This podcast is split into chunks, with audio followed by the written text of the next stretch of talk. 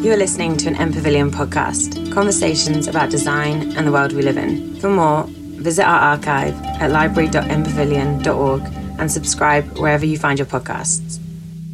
Well, welcome everyone to M Pavilion on this beautiful Thursday evening.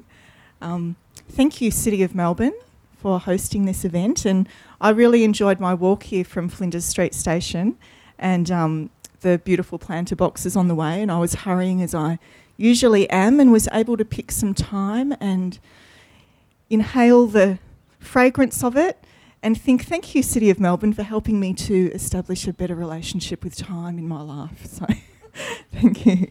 So we're here to discuss Living Melbourne and urban resilience. And with me this evening, so first we'll do an acknowledgement of country. So we'd like to acknowledge the Yalukit Willam as traditional owners of this land, the people of the River Camp, and the Yalukit Willam are part of the Boon Wurrung, one of the five major language groups of the Greater Kulin Nation, and we pay our respects to the land, their ancestors and their elders past, present and future. So with me this evening is Dr. Claire Farrell. Claire is a senior lecturer at the School of Ecosystem and Forest Sciences at the University of Melbourne, and Claire's research focus is on green infrastructure to improve livability in cities. And as a plant scientist, much of her research has focused on understanding plant tolerances to improve survival and stormwater retention in green roofs, walls and urban plantings. And the Woody Meadow Project is one of Claire's key research projects, and she's going to be talking about that this evening, which is really exciting. And Dr. Nick Soames is a director of Ecodynamics, and Nick's led the rebranding of the Ecodynamics group into a nursery social enterprise, and he has a 30-year career in environmental and landscape industries, and he's very passionate about greening. And my name is Emma Price, and I am the coordinator of a really exciting project in Melbourne's West called Greening the Pipeline. And I have a background in arts and environmental education, and I'm also a civil and infrastructure engineer, just to kind of balance those two things out. Okay, so I'll be talking a little bit about Greening the Pipeline as we move into the case studies part of our talk. And so I'm also the co-chair of an initiative called Greening the West, and that's where my work aligns with Living Melbourne. So I've been asked to present on Living Melbourne this evening by Martin Hardigan, who's really spearheaded that work through the Nature Conservancy. And Martin had a slightly better offer to present at a tree conference in New York this week. So I offered to go there instead of him, but I've got this gig with you lovely people tonight. So if you don't mind, I'll be referring to some of my notes as we talk about that has been passed on to me.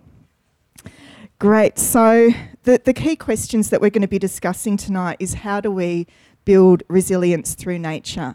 And what is our role, both us all up here and your role and our role collectively, in implementing nature-based solutions for a more livable and sustainable Melbourne? And we're intending that this conversation is going to be provocative, honest, and discuss some of the really practical on-the-ground challenges to implementing urban greening. So what is Living Melbourne? So who here knows or has heard of Living Melbourne? Anyone? A few people? Okay, great. So Living Melbourne is an innovative nature-based approach to protecting and enhancing ecosystem services and biodiversity in cities. It's our metropolitan forest strategy, and it's a bold new strategy, was just released last year, for a greener, more livable Melbourne into the future. And it presents a vision of international significance for its massive scale, its outstanding collaboration and its use of new and innovative mapping technology.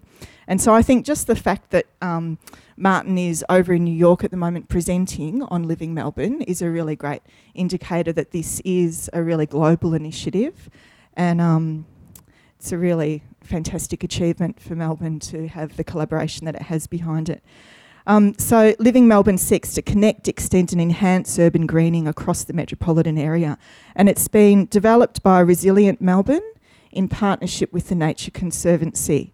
And it unites many different organisations. So the background to this is that the Rockefeller Foundation, which is a philanthropic organisation, provided seed funding to develop a global network of cities to build urban resilience. So it's called the 100 Resilient Cities. And so City of Melbourne applied to become part of this initiative. And that's how the Resilient Melbourne team is partly funded at City of Melbourne. And so... I'll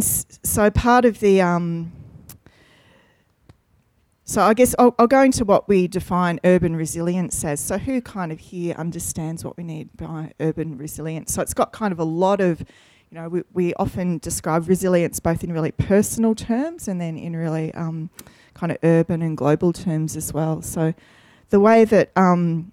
we're talking about it, it's defined as the capacity of individuals, institutions, businesses and systems within a city to adapt, survive and thrive no matter what kind of chronic stresses and acute shocks they experience. So when we talk about those chronic stresses and acute shocks, we can all think of the fires that have just impacted our communities. I'm sure we all know somebody, if we haven't even been directly impacted by that, and how that affects... us personally, and then on an environmental kind of level. So this City of Melbourne and Resilient Melbourne developed Living Melbourne through the through the Resilient Melbourne Collaborative. So City of Melbourne. Its jurisdiction doesn't extend across all of metropolitan Melbourne, of course, so they recognise that a large challenge to this building urban resilience is about bringing together and uniting all the different local government areas, the different state agencies that are caretakers of public land, so people like VicRoads and DELP and all that kind of other land that's not within local government areas. And also it also touches on the private realm as well. So we know that particularly in our suburbs where we used to have big leafy backyards, we're seeing a lot more urban densification, so smaller houses or larger houses on smaller blocks. And so less green space in that private realm as well, which all impacts on our green living space. So the key drivers are healthy people, abundant nature, and natural infrastructure. Now, how are we doing this work? So one of the key ways that we're going to be discussing today is about increasing tree planting, increasing canopy cover, and just increasing greening in general. So I'm going to hand over to Nick now to talk about the role that Greening the West is playing in urban greening and in the work that Ecodynamics is doing. Thanks, Nick. Thank you, Emma, and thank you everyone for coming. It's a fantastic opportunity to talk about really important things in a beautiful location, and you've all got the benefit of the beautiful view behind us, which is great. I brought along a friend from our nursery, and when we talk about urban resilience, I think holding up little trees like this is really important. What I've got here is probably a solution to many of our urban resilience problems. This is a really nice, neat bit of technology that if we plant it and nurture it, it'll provide us with a pile of services over a long period of time. You look behind us, and some of its older relatives have probably been there for 50 plus years, and I checked on the Melbourne City Council website, and most of the trees that we see out there have got another 30 or 40 years according to their tree map. So they're really simple, long-lived, amazing assets.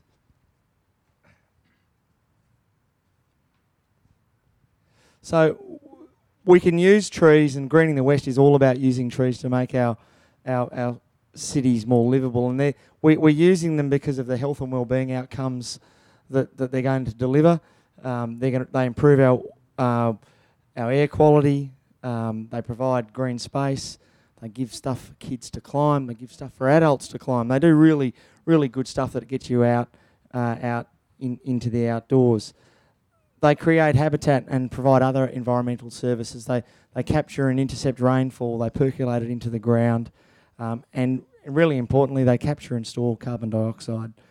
And there is an economic outcome from the revegetation that we do.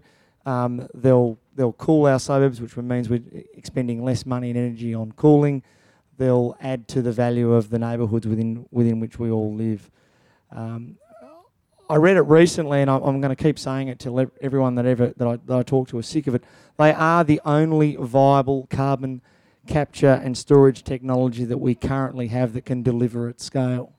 So it would be very nice if our politicians invested billions into these things, because we would actually go a long way down the path that we'd like to go to with carbon capture and storage.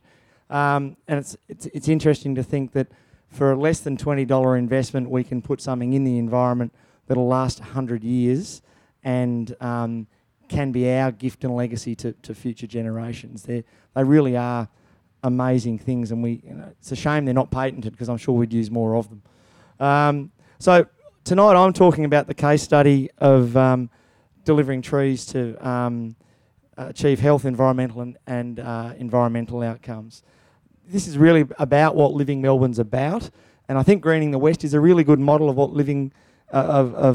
what we can achieve with this, the Living Melbourne strategy. So Greening the West is a program that's based in the west of Melbourne.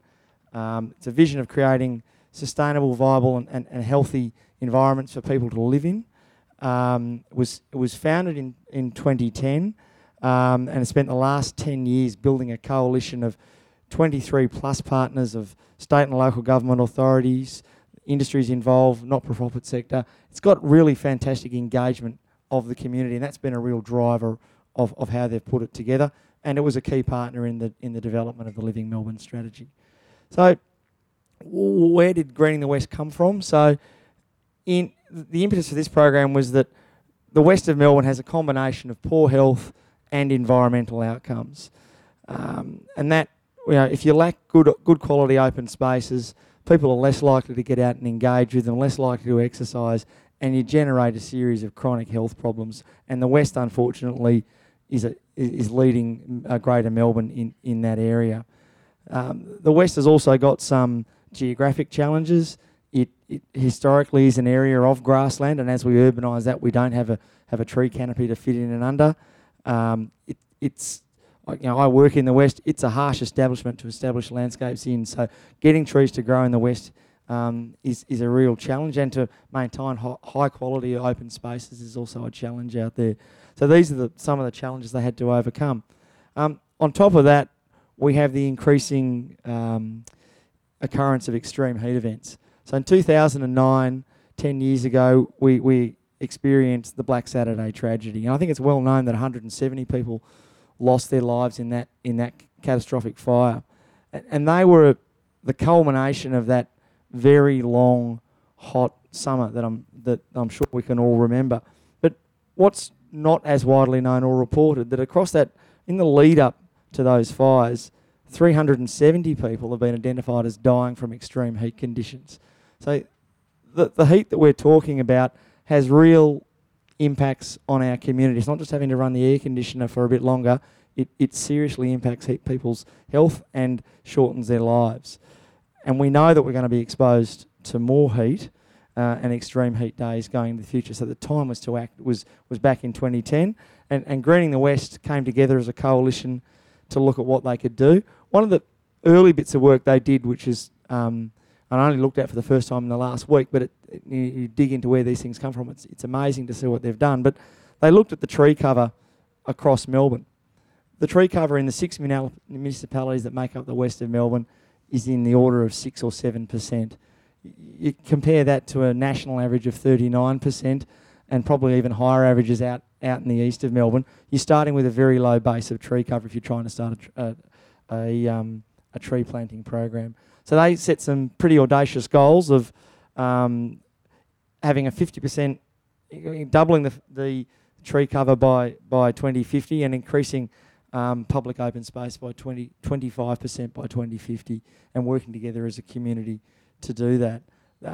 The other goals that they looked at, and we're going to focus on the tree stuff today, but the other stuff they looked at was looking at the health and well-being of the community, increasing interaction with their open space, showcasing the economic value of green urban space to make the community and regulators value it, advocacy in the green open spaces, and probably that's where Greening the Pipeline was probably assisted by that advocacy. And then certainly in Greening the Pipeline, which we'll get to later, is maximising alternative water supplies and to generate urban greening opportunities and support them. That's a really big focus at City West Water at the moment, is to be commending. So one of the great successes of Greening the West is they've got stuff done. They've put over 1 million trees in the ground since 2010.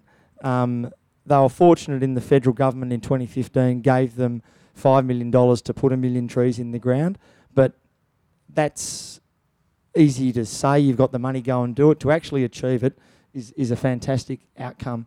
I'm trying to find homes for 100,000 trees in bushfire areas at the moment, and you'd be surprised how difficult it is to give trees away at the moment. So to find homes for 1 million in a relatively small area is a really fantastic outcome. The other thing they did, it wasn't just in plantations at a distance from the community, it was in the community, with the community actively participating and the community being engaged in it all the way through. So we've built a bank of trees and we've built a bank of community goodwill, which is another really good thing, which I think will help with their ongoing success of the program. And you drive around the West now and you start to see trees where you didn't, and it's really starting to have an impact. So stuff that was planted that big 3 or 4 years ago is now this big or taller. It's really having a big impact. So Greening the West has moved on since finishing its tree planting program, or the million tree in 2019. They're now doing a refresh and looking at where they go, and they've got setting targets of trees into the lot scales as opposed to public open space, so getting them into people's front and back gardens and working to see how they can keep driving that forward. A little bit about why Ecodynamics is involved, and for us it's been a fairly long journey. We've been involved with the program in the 20 million trees. We're a supplier of plants, we supplied mulch, and we even helped prepare some of their sites. So we've been involved in the program all the way through as one of a whole diverse group of suppliers in the West. We really, as a business, see this is really important to our business. We've been in business for 30 years. The business started as an opportunity for 3 blokes to get a job, and a fundamental drive for the business across that 30 years has been giving other people jobs, to the point now we've got 150 other people having jobs, and that's a really big driver of what we've done. And as we've grown over those 30 years, we've really understood that we've got a responsibility to put back into the community and the environment through our corporate social responsibility objectives and program. And the Greening the West aligned perfectly. We're a commercial landscaping business. We work in large-scale delivery of landscapes. To work with someone like Greening the West was a really good opportunity to align with somebody that's doing what is in our industry. We can bring stuff to the table that will help them, and we know that we're going to continue to do good work in the future. So we're working with them to hopefully deliver this year 10,000 trees into their program and really keep that program rolling as we go, and to grow it into the future. So Ecodynamics' relationship with Greening the West is growing. I think Greening the West is really supporting the Melbourne livability. So I'll bring you back to our tree. It's not hard. It's not really hard what we have to do, but if we can keep growing and installing and nurturing these things, we really will go a long way down the path of delivering delivering the resilience that Melbourne needs. I'm going to throw to Claire now, because we're going to talk about what's changing in our environment and what's making life harder to deliver these. So I think now we're going to have a go at one of the unicorns, aren't we? And sacred cows of landscaping, and we're going to see what impact climate's going to have on where we go over the next 15, 20, 50 years. Yeah. So I think I'll ask you all a question. Do any of you grow plants? Do any of you have a plant in your house, in your garden, in your parents' garden, in your friend's garden? And what do you have to give them? Pretty basic, but what do you have to give them? Water. And what was our November, December like this year? Did it rain? What was last February like? Did it rain? No, it was crazy. We had less than 2 millimetres of rainfall in a February. And it wasn't a February like this February where it's cold and kind of autumny. It was hot and dry.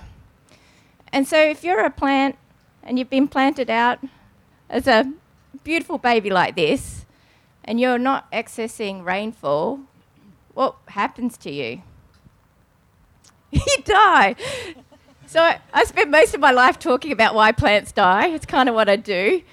And academically it's really interesting, but we want plants to live, we want plants to thrive. If we want livable cities, we need green plants everywhere. We need to feel shaded, we need to see flowers, we need to feel delight. And I guess the elephant in the room is how we go about choosing that plant. If we're planting a garden like this and we know we can put a sprinkler on them, it's not so hard. We've got a big palette of choices. But for the landscapes out Greening the West and Greening the Pipeline, where we don't have access to a lot of water naturally, how do we select those plants? And how do we select those plants that will thrive now and in our climate in 20 and 50 years' time? So I'll ask you, do any of you have any ideas how we do that? So native plants? Yeah, well, sure. Native plants, they come from the land that we're planting. They'll be better, sure. How else? Well, I'll probably take the ones that are a little bit north from here, because if it's going to get cold or hotter, they'll probably strive a little bit better. Now that is brilliant. Did everybody hear that? All right, so this lady suggested, in my view, quite cleverly, that we wouldn't be planting the plants that come from Melbourne for a Melbourne in 20 years' time. We'll be planting the plants that come from a drier climate than Melbourne for 20 years' time. Do any of you disagree with that? And if you do, speak up, because that's exciting.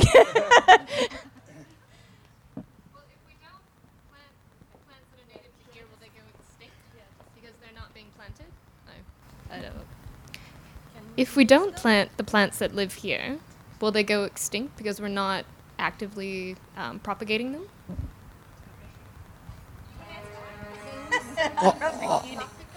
I think in climate change there's going to be winners and losers. And there are plenty of plants that are at the limit of their range here and want to live further south than here. And I looked at something today.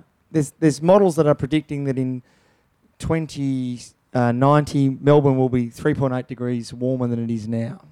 What's the climate currently in Australia of a place that's 3.8 degrees warmer than Melbourne?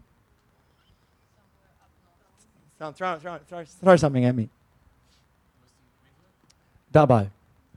Yeah. So I don't think I've ever been to Dubbo, but I've been out that way, and it doesn't look anything like this. So we are going to lose plants.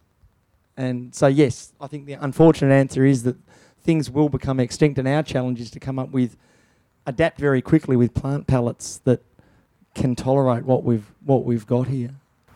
The other thing with that can be exciting though is you can think about analogues in the urban environment that replace those habitats that we're losing and those plants. So for some of my work on green roofs, for example, it's a bit like a rocky outcrop. So we can think about plants that come from those habitats throughout Victoria, and they might be becoming extinct from grazing or from the shifting climate, and we can give them a new home on top of green roofs. Now, if you're a conservationist, you might have issues with that because they're not in their native populations anymore, but it depends what we're trying to achieve with plants in the landscapes. Now, the man over there, you want to go? I come with the alternative solutions. So one thing I had this morning was the windows in our skyscrapers. you could actually use the space in between them as a terrarium, so it conserves the water inside, acts as a shading feature and also as an aesthetic one as well. But the other thing is, in our artificial environment, we are creating natural shade with these buildings, apart from all these reflective windows. So, in effect, they can operate as a way to combat the great heat or direct sunlight to protect plants as well. So we can work synergistically with the artificial environment this way. So there's things we can do. Yeah, but anyway. No, that's a good point, and it speaks to biomimicry, doesn't it? So some of you in the audience are probably familiar with that. But, you know, the idea that we build buildings to reflect natural structures. I guess your point about shade is a big one, and that's our other issue with plant selection in cities. It's not just hot and dry places, it's also shady and dark places, you know, often beyond the limits for plants to grow. But in those situations, our biggest issue, apart from no light, is wind. So places like docklands, not necessarily ideal for trees and plants either.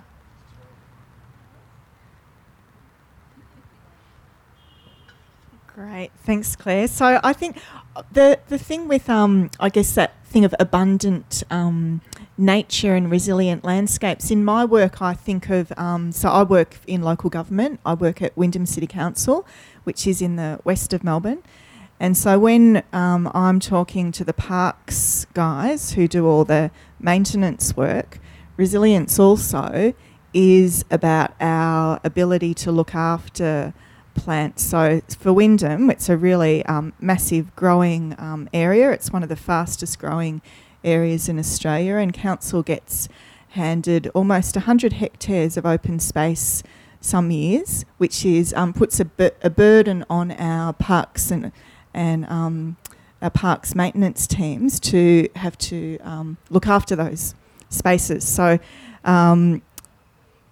when we're choosing plants, we're also choosing ones that are going to be easy to maintain and look after. And I think that's one of the key interests in the Woody Meadow project that Claire's been doing. So we're about to enter into a partnership with Claire on Woody Meadows, along with other organisations and local government agencies in Melbourne.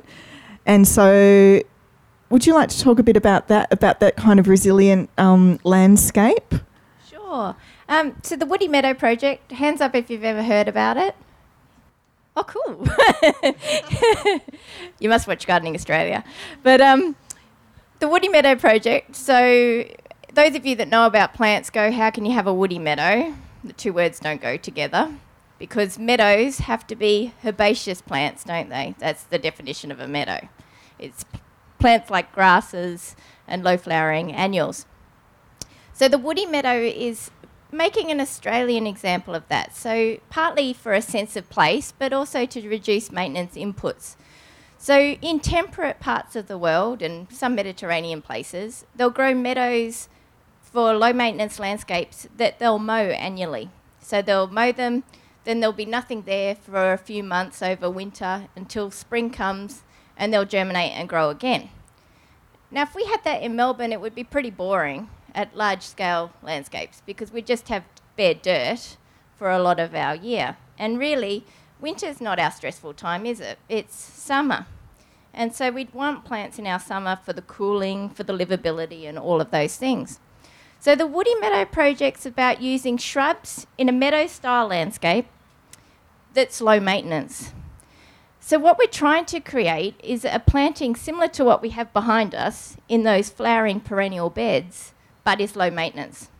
So if any of you garden, you would know that the beds behind me need lots of irrigation. They need lots of fertiliser. They need lots of weeding. They need lots of pruning. So they're not low maintenance at all. They're really high-end horticulture. With the Woody Meadow, we plant it at really high density, so Australian shrubs, tough, coming from all over Australia, not just Melbourne. And we prune them with coppicing, so mowing them to sort of 10 centimetres above the soil surface every couple of years to create really dense flowering plants. And the denseness of them keeps the weeds out, and they're covered with flowers, so they look like a beautiful meadow. And it's a novel concept. It hasn't been done anywhere in the world. So it's something we're really excited to do. And the partnership that Emma was speaking about is really exciting. We've been awarded an Australian Research Council grant for 4 years to look at getting these to work across Greater Melbourne. So we're talking about in places where we have lots of rainfall, like in the hills, the Dandenongs, but out to the west where we basically have none, contrasting soil types, and in different places. So from parks to freeway plantings to railway sidings. And the exciting part about this project is the amount of people that have come on board. So for planting, if you ever talk to engineers, and these two accepted, most of their time the reaction to the plant is, oh, no, it'll interfere with this, this, this and this. We don't want to put one there.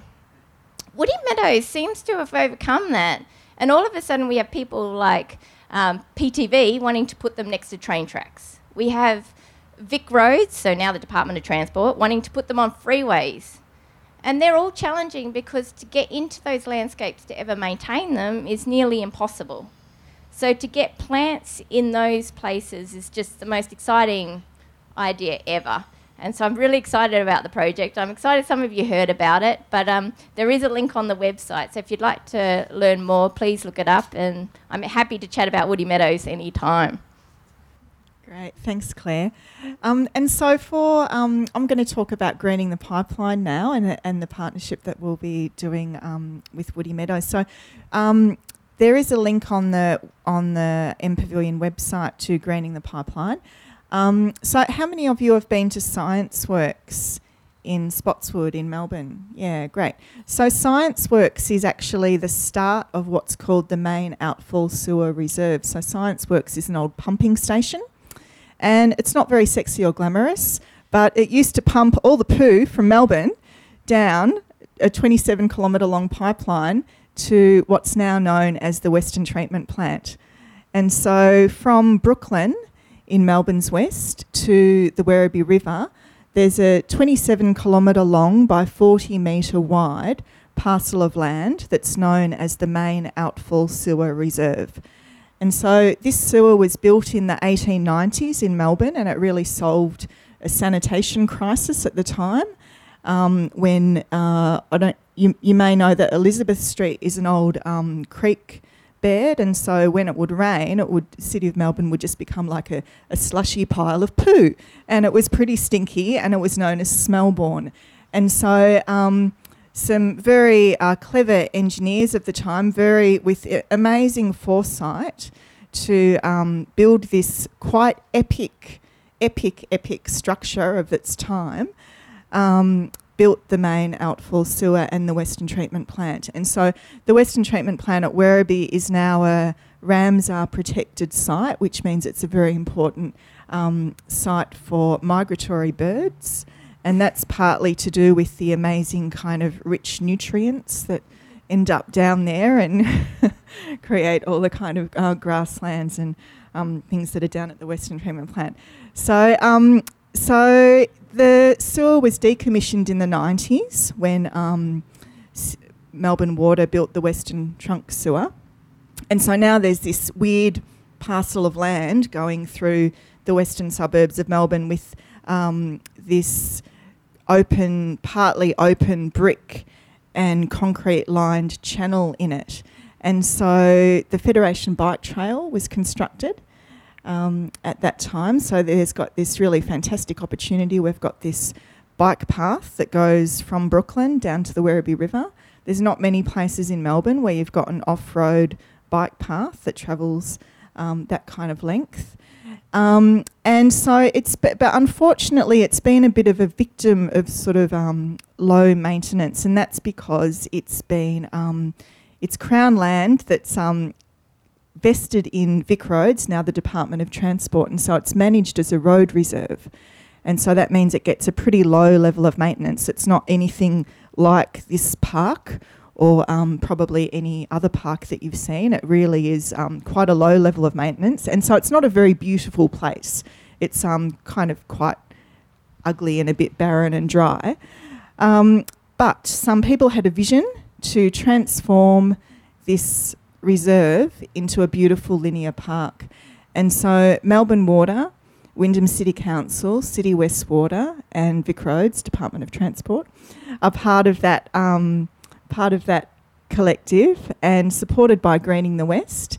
And a couple of years ago, received state government funding to build a little 100-metre trial site along the pipeline in Williams Landing. So Williams Landing's a really new suburb in Melbourne. It's where the old Williams RAF base was. So some of the houses have just been there for sort of 5 or 10 years. It's a very new community. And so where that community is, the pipeline is an open channel and it's fenced on either side with really high cyclone fences. So it's kind of like having the Berlin Wall in your neighbourhood. You can't kind of get through or across. And so what this project did was it covered in a section of the pipeline and put a park on top of it. And it means that people can now get through, access their neighbourhood.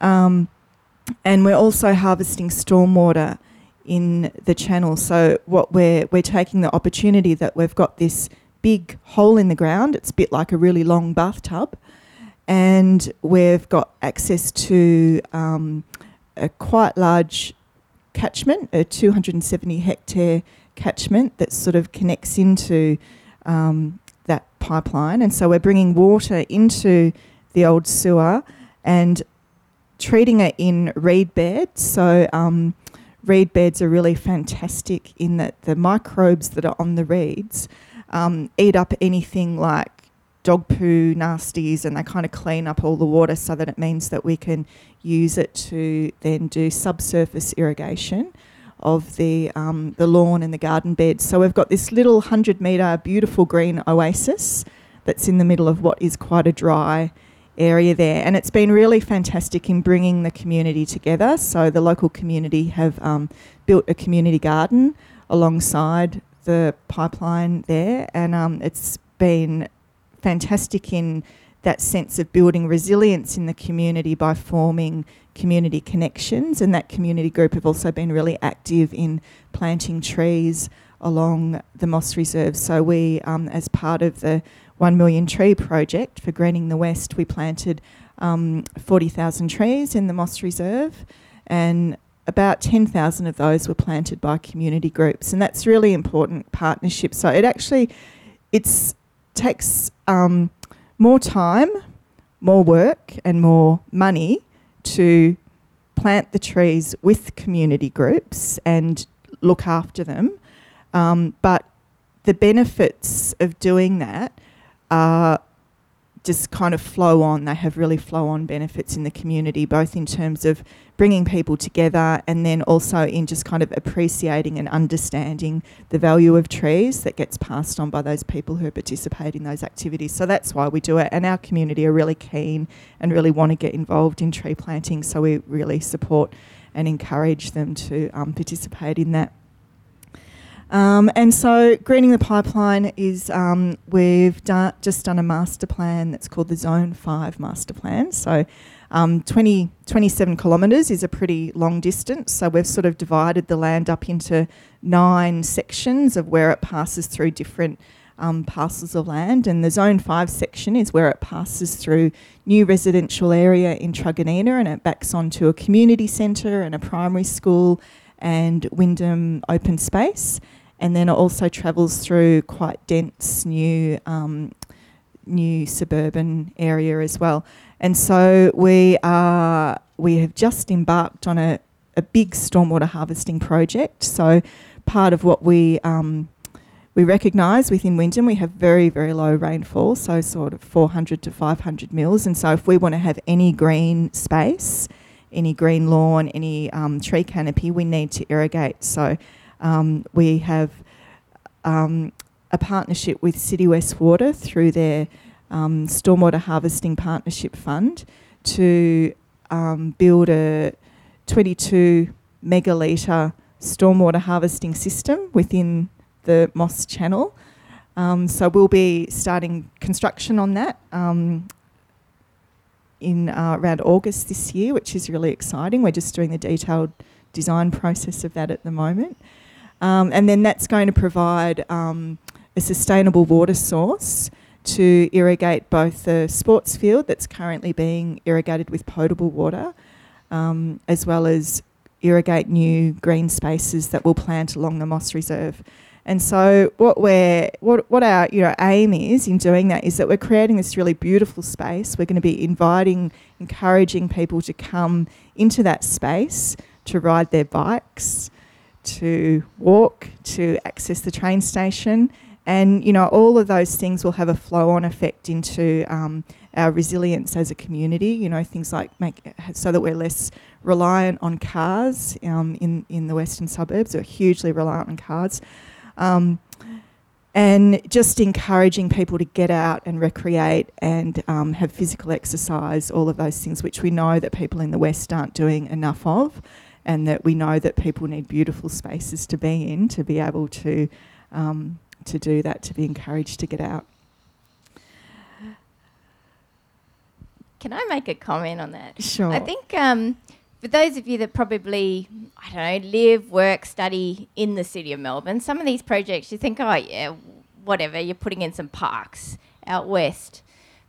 But actually doing anything at scale in those areas where we're talking about sprawling suburbs with lots and lots of people living in them, it costs a lot of money, and the income of those councils isn't very big. So councils like the City of Melbourne, it's really dense in a small area of land. So for all of their parks, they've got a lot of money that they can spend on them. But out west, it's challenging to do beautiful things and get quality landscapes because the money to use has to be spread so thin over quite big amounts of land. So I just want to say it is a very exciting project.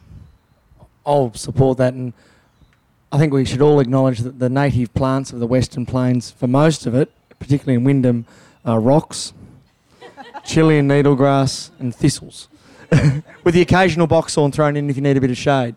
It's a really, really, really tough environment.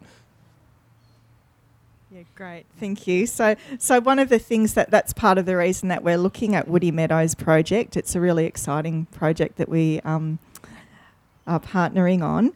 And so some of that's also to do with, the maintenance stuff with council, that this isn't council land, that for Wyndham to take on the maintenance of it. And it's really clear that there's fantastic benefits for the community in doing this, and that's what the role of local government is. So the benefits that our community will receive from doing this work are fantastic, but we also need to balance that with maintenance. So that's why we're looking at really resilient landscapes that are going to require low maintenance but still be beautiful. So and then also, the thing that Claire touched on before is the thing about easements and places where you can't plant a tree. It's been a really challenging project for me in that I came in with these big expectations to plant loads of trees along this reserve, and you stand there and you think, yeah, there's lots of space there to plant trees, but then you come across, we can't plant within 3 metres of that, and we can't plant within 5 metres of that, and you can't plant there, and you can't plant there, and it ends up being this tiny little narrow strip where you can actually plant a tree. And so that's where we think, urban forestry, it's not just about the trees, it's about everything else. It's about the soil, it's about the grasses, it's about the shrubs, it's about, the whole big picture of what makes an urban forest.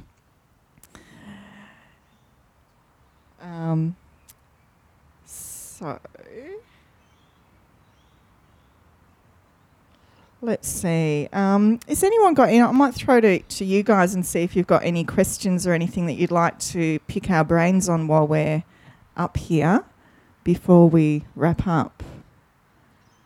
Yes. I've just moved out west. Congratulations. Thank you.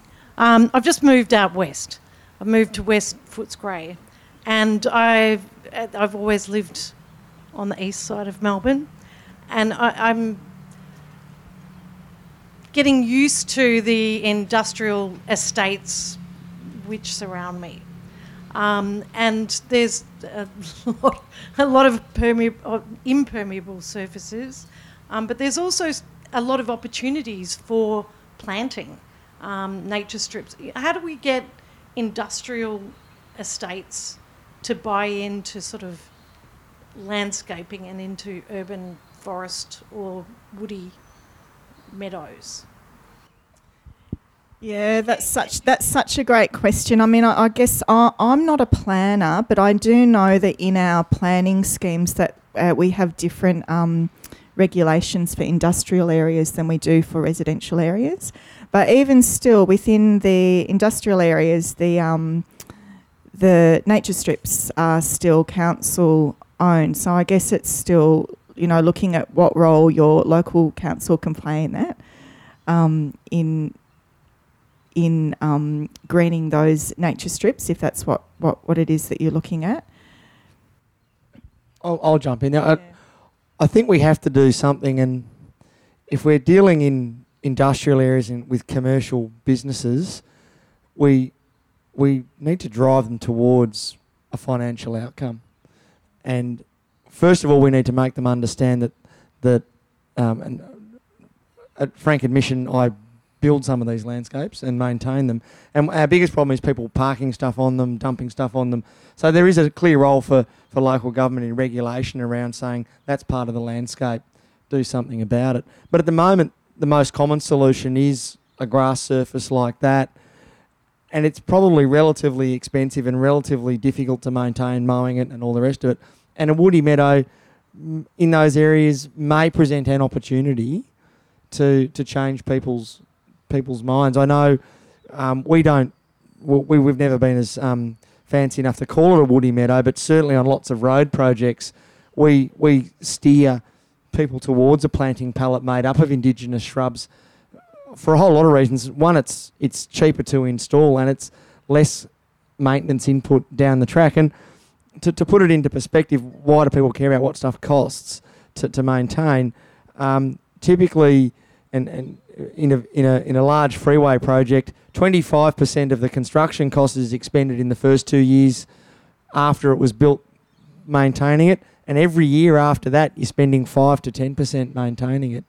So your maintenance, every 10 years you're effectively replacing the thing through your maintenance investment. So if you can keep your capital costs down and then push your maintenance costs down even further, you really will get traction with people, because it's not just a great environmental outcome, it's a really good effort and economic outcome for something which, unfortunately, in this game, you've got to talk the language that people engage with. And the reality is that for many cases it's a regulatory or a financial obligation. So I think there's good opportunity for that style of approach across large areas in Melbourne.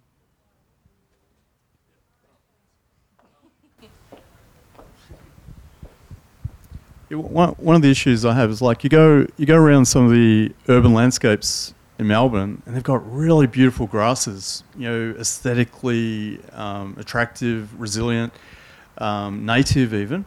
But then people go to Bunnings to buy these sort of things and they're like $15 to $30 for a punnet and really inaccessible. But those things would be ideal for everyone to be planting everywhere. So have you taken any initiatives to make the sort of products that you're harvesting to make it mainstream at all, such that people are planting these normally and maybe with some instructions about how to plant them? Because that's where I go sometimes. Yeah. So certainly trying to get a product in the mindset of Bunnings is a real challenge. But there are lots of people out there trying them, and it's not a market we work in particularly, but we grow plants that end up in that market. But I accept it's the cost at the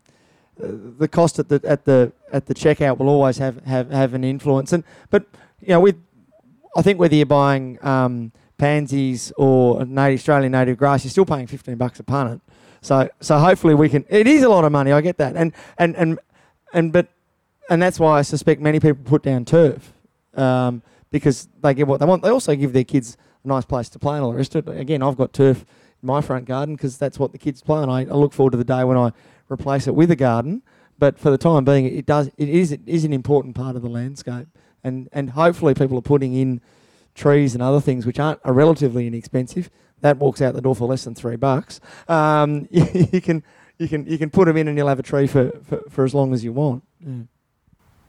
And I think that speaks to a larger issue, actually. It's informing people about good choices. I mean, you know, they could do whatever they want in their life, but they should plant the right plant, shouldn't they?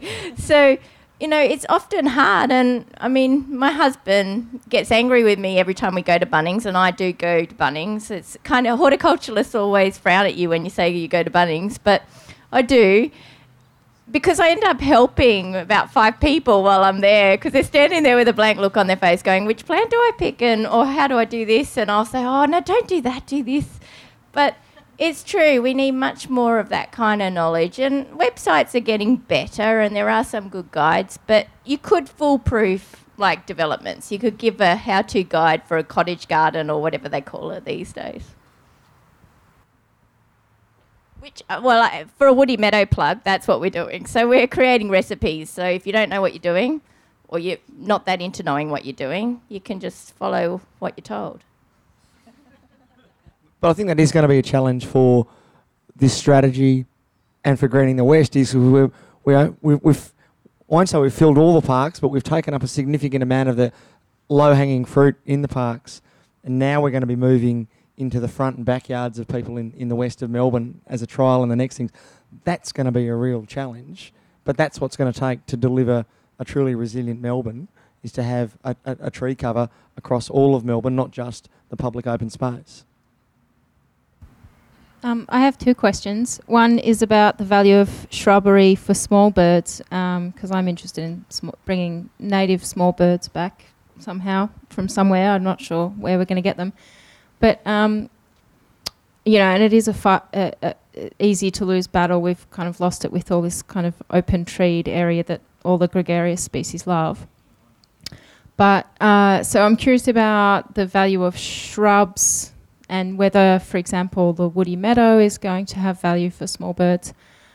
And I'm also interested in whether how much value native trees or non-native trees and other levels of species have for native fauna, and to what extent we should continue to push for natives wherever possible, or, yeah. Well, I'll go first. So in terms of the Woody Meadow, it's native but it's not indigenous. So they're plants from all over Australia. And typically we would have at least 21 different species in the mix. So we've got high diversity, which gives us our resilience. That's one of the main reasons to do it. You've got more insurance there. If something doesn't like it and dies, you've got other things there that thrive. We don't know exactly what it will do for diversity because we've never measured it, but we've had flowers all year round on something, at least one thing, and often on multiple things. Through the coppicing, we extend the number of flowers. So instead of just having one flowering stalk, we might have 10 on something like this when we coppiced it. So that's a win. And I was reading something from America on this the other day, where they were talking about woody plantings in freeways that they hedge, and looking at connectivity for birds and small mammals. And they found that it had a great value for preserving those faunal groups, so they were quite important. But it was also interesting because the same articles talked about the dangers of having moose and things like that close to freeways, because you create that diversity, so that's always a balance. And I'll let the others have a go at the native indigenous thing, and I'll give my 2 cents worth at the end.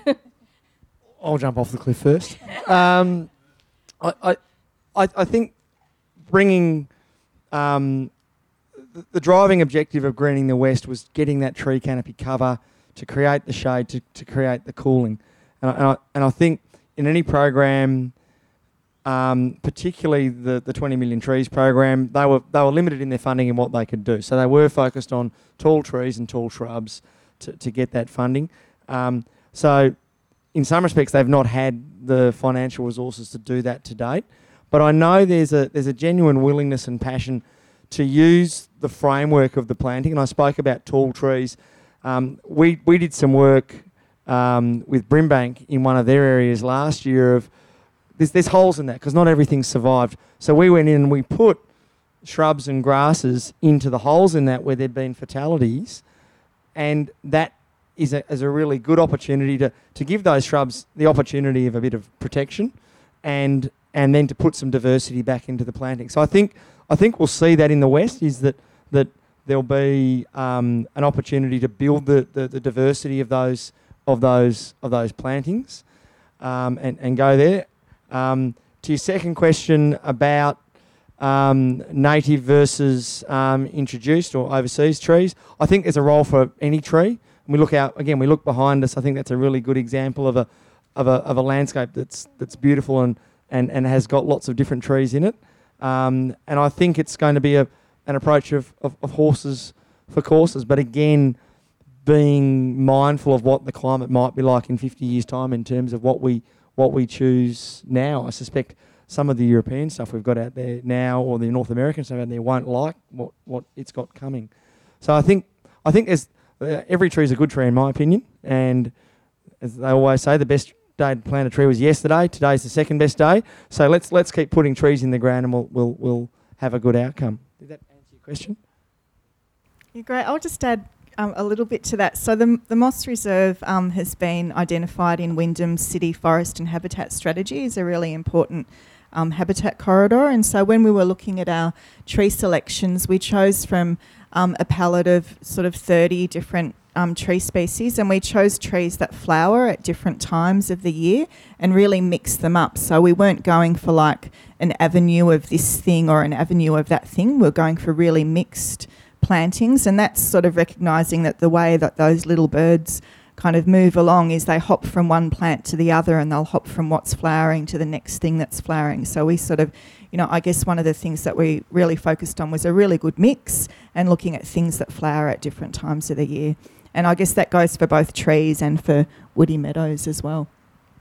And I think lastly, we've got to be really careful about getting into this native-only territory, and it's a big thing, and I would say especially in Melbourne. I guess there's lots of urban ecologists in Melbourne, so there's a very big bias towards native-only.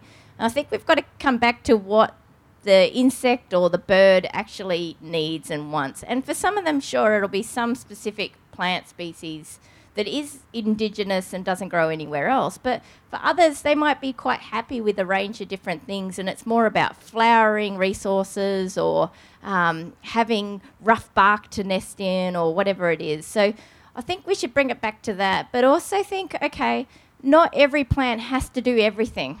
We can plant some trees just for their shade, just for cooling, and other plants we concentrate on habitat values, but not try and think that everything can be everything, because then it's like house paint, we get beige. Great. Are there any more questions before we wrap up? Yep, one more. Great, a couple more. Do you have any strategies where you said that you can't plant trees? So if you really need to get that shade to start changing the climate and allow for other species to survive, that they need the shade. So if you have any strategies when you can't actually, you have the physical land to plant a tree, like along the easement?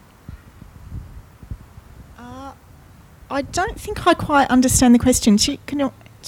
I might have a crack. I think where you can't get a tree in the ground for services or whatever, that's when we could certainly talk to on-structure planting, green roofs and that sort of stuff. So there's always a way to get something green in a space.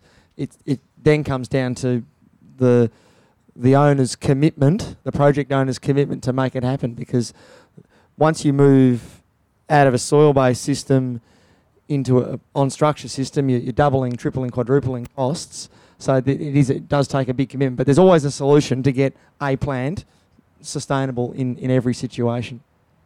Is that what you were getting to? Specifically shade. Yeah. So if you put a plant on a wall, for example, that's not necessarily going to shade anyone, and shade to make the space comfortable for humans and birds or whoever need. That shade is, I mean, it's a marker of success. It's a real goal that most councils are striving for. So when you physically cannot plant a tree, have there been discussions of other strategies to use? Yeah, so I guess along the Greening the Pipeline project, we've looked at in our landscape master plan creating arbours to grow like vines and creepers and things up so that we get that shading effect. And so that kind of seems really reasonable to me. Our parks maintenance guys aren't quite so keen on the idea, and I think it's more just because we don't have a lot of that stuff in the West. And so part of it's going to be about we're looking at some trial landscapes, and we call them trial and test and pilot because then that means that people are a bit more, you know, like, yeah, okay, we'll put this in and we'll see how it works over a period of time, and then you know, sort of look at what the actual costs are for doing that. You know, like how much extra maintenance is it? Is it unsafe because people might climb up it? You know, so there's all those kind of considerations that start to come into play when you're building things in the public realm. But, yeah, we are looking at alternative shade-type structures so that we can get that in the places where we can't plant trees. And within the City of Melbourne have got a great program called Greening Laneways, and they've got a whole heap of documents around that that are quite interesting read about how you get plants in areas where you can't dig a hole and put a plant and how you can grow them over structures.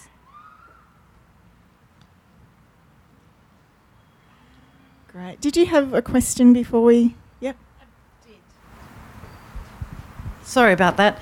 I'm doing a project with the Architecture Institute, and it's Indigenous Ecosystem Corridors and Nodes, sort of an international project. We're trying to bring it here. So I'm asking the question, what is it that architects can do to integrate biodiversity into the built environment and to strengthen, like the projects that you've talked about, you know, are creating some of those corridors. How do we then spread those through the built environment? Wow, that's a big question. That's yeah, great. I know it's huge. Yeah, well, look, I guess with my water engineering hat on, I just kind of go to look at what opportunities there are for, you know, harvesting water off structures and how do we better integrate that storage and all of that into our existing structures. How are we storing the water so that it can be used for, you know, if it's a green roof that we know requires more water and more maintenance. I don't know, is anyone here got in the audience like to have a go at that? It's a pretty big question. It's great. I think if we had another hour, I'd love to unpack that. I think we need to push it really hard into the education space so that we have professionals coming out that's what they want to be doing. And that's every project they look at from a design perspective, they're thinking of the horticultural element.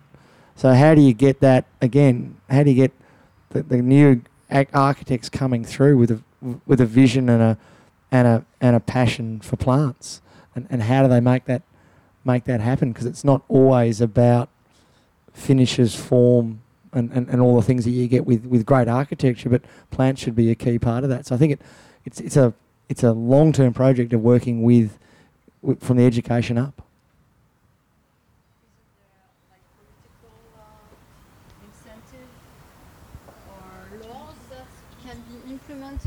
That the architects would have to take that in account in the same way they take in account all sorts of other things.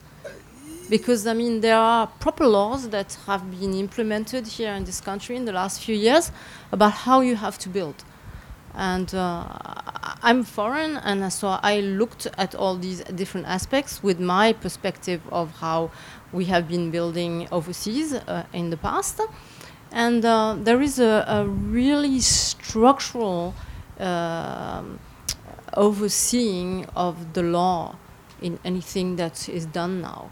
So if it is something that we have to take into account, because in the future there is no way we can address all this planting and everything without having foreseen other plants or a different way of addressing these problems. And you are the people who know about that. You have to step up and tell them. I mean, it's just like... No, I think you did right. Not on. It's just like, you can't just think that you're doing right by just telling a few people, because if you are knowledgeable about this, they need to understand it, because the money and the political and the economical is the one that strives.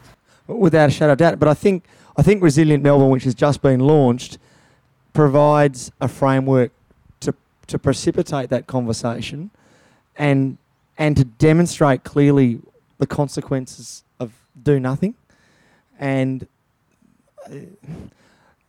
the inertia in this country around adaptation for the future climate scenarios is very, very great, and Resilient Melbourne is just a great opportunity to clearly detail the consequences of doing nothing, the opportunities that can be realised if we do something, and provide some really sound insight into what you can do. And I can guarantee that coming out of the Resilient Melbourne strategy will be a drive to regulatory frameworks, to planning schemes and all that sort of stuff, which, you know, in some respects Melbourne leads the world in water management in that space. And I think the Melbourne City Council, I'm getting a sense that councils that it's growing out around Melbourne want to lead in that space in the green space as well. We're not a Vancouver, but I think we have aspirations of getting there, of fully integrating the green and living into all of our built form. So, yet again, be patient. We've got the strategy in place, but I think it'll come. But it takes everybody to do it. Mm. And I think we're on the cusp. I don't think we're very far away from big change in terms of regulatory frameworks around green buildings. I think we're really close. And the other thing is that trees are leading the way with this. So green roofs, green walls, blah, blah, blah, that'll all come later. But the trees, nearly every council that I talk with, and admittedly they're probably the more progressive ones, they all have an urban forester now. None of them would have ever had a tree planner or someone thinking about the future forest in all of these suburbs. And we're even talking about really traditional suburbs where they have lots of oaks and elms. They're now thinking, oh, well, we'll start planting the jacarandas and the other trees that we think will be ripe for 20 years' time. And so we're on that cusp.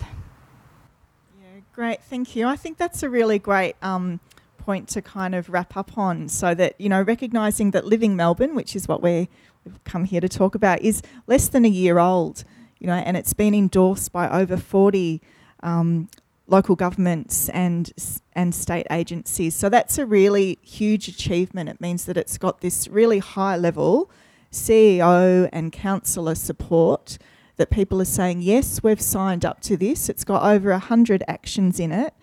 And it aligns with a whole lot of council policies and strategies around urban forest strategies. So, you know, urban forest strategies are still pretty new in local government. You know, they're less than 10 years old.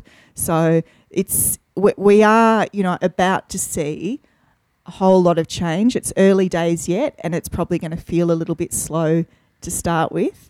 But it's something that involves everyone. It's not just people like us who are at the, you know, coal face of that work, but it's about, you know, people taking it up in their own backyards, deciding to plant a tree on their nature strip instead of have it as a car space. Plant the trees for the birds, you know, all of that. Thank you, beautiful magpie. And and I guess so. I think, you know, I guess the key message that I'd like to leave you with is that Living Melbourne is a strategy that connects us all. It's not just for the politicians and the state agencies. It's for the people. It's for the trees. It's for the planet. It's something that goes globally, and it's something that connects us all through the air that we breathe, which is the outbreath of nature. So thank you.